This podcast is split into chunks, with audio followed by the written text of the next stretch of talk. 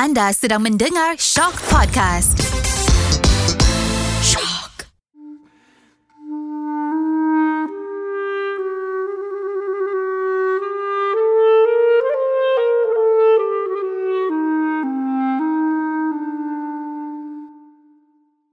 Keberanian dalam Islam disebut sebagai syaja'ah dan menjadi kemestian bagi umat Islam. Al-Quran dan hadis telah mengatur bentuk keberanian yang perlu ada dalam jiwa setiap umat Nabi Muhammad sallallahu alaihi wasallam. Syaja'ah memainkan peranan yang penting apabila seorang muslim menghadapi bahaya, kesulitan atau keadaan buruk yang lain. Sifat berani inilah yang akan mendorong umat Islam untuk kekal bersikap benar, bijak dan mampu mengawal emosi dengan baik.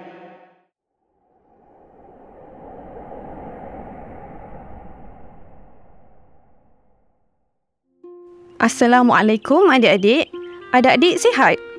Hari ini akan nak bercerita tentang satu kisah seorang sahabat Nabi iaitu Hamzah bin Abdul Muttalib.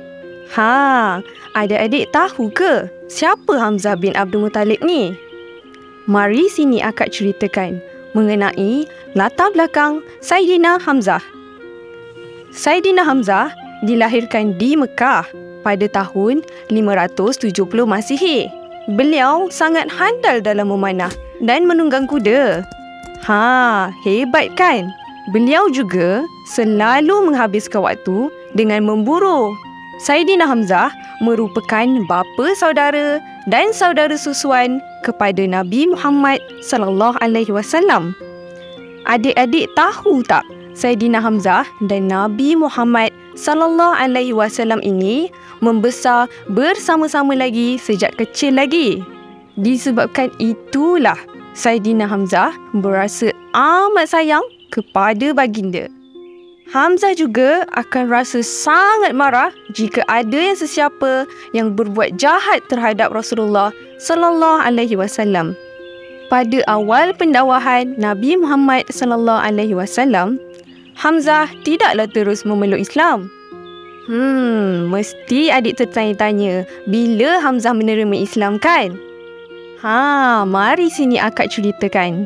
Pada suatu hari, ketika beliau pulang dari memburu, datanglah seorang lelaki memberitahu kepada Hamzah bahawa Abu Jahal dan kawan-kawannya telah memukul Rasulullah sallallahu alaihi wasallam. Pada saat itu, Hamzah berasa amat marah dan pergi menyerang Abu Jahal dan kawan-kawannya. Hei Abu Jahal, berani kau memukul anak saudaraku Muhammad? Katanya dengan geram. Lalu menghentak kepala Abu Jahal sehingga berdarah dan terkoyak.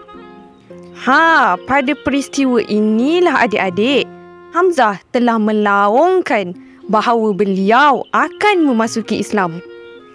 Mulai hari ini, aku akan memasuki Islam dan tiada sesiapa yang boleh menghalang keputusan aku ini.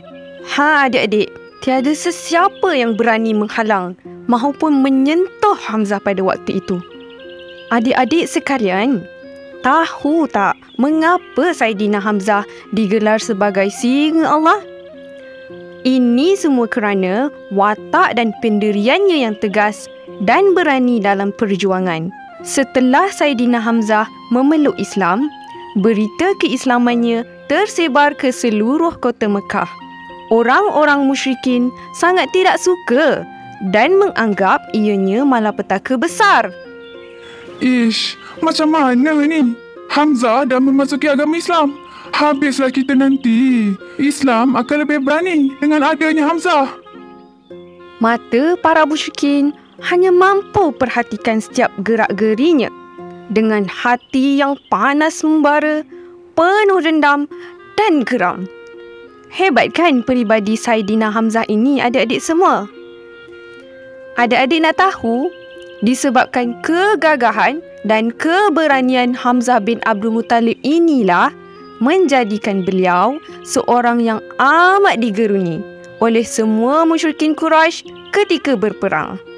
Beliau bersama tentera Islam yang lain telah banyak mengalahkan pihak musuh.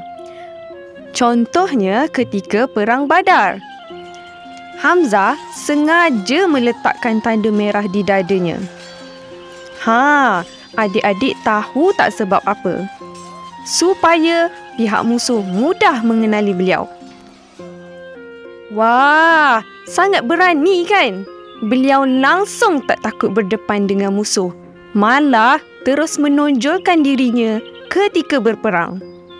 Jelaslah bahawa Hamzah sangat layak digelar singa Allah. Tetapi adik-adik, sekuat mana pun beliau bertempur, akhirnya beliau juga telah tewas di medan perang. Mari sini akak ceritakan tentang peristiwa kematian beliau yang sangat menyayat hati. Adik-adik nak tahu, peristiwa ini berlaku di Perang Uhud. Pada awalnya, Hamzah dengan gagah meluru ke tentera Quraisy untuk melawan seperti seekor singa yang sangat garang. Semua musuh yang berhadapan dengannya pasti akan mati. Namun adik-adik, nasib Hamzah tidak baik.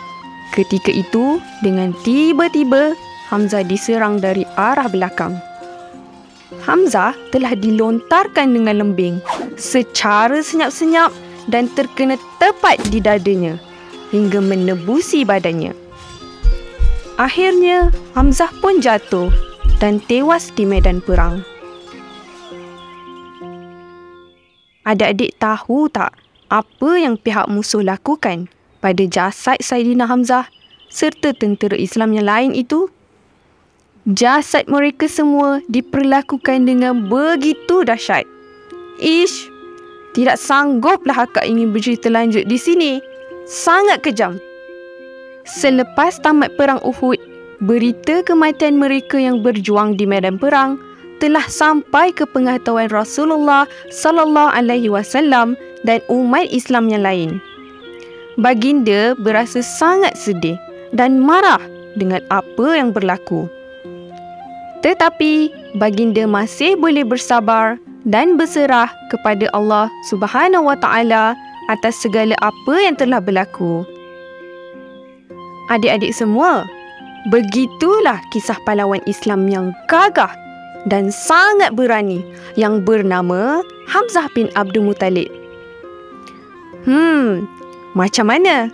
Seronok tak dengan cerita sahabat Rasulullah sallallahu alaihi wasallam ni? Adik-adik perlu tahu bahawa kepahlawanan Saidina Hamzah menjadi kebanggaan seluruh umat Islam sehingga hari ini tahu. Kita juga perlu mencontohi kepahlawanan dan keberanian singa Allah ini. Orang seperti beliaulah yang menjadi pembakar semangat untuk umat Islam dalam apa jua keadaan.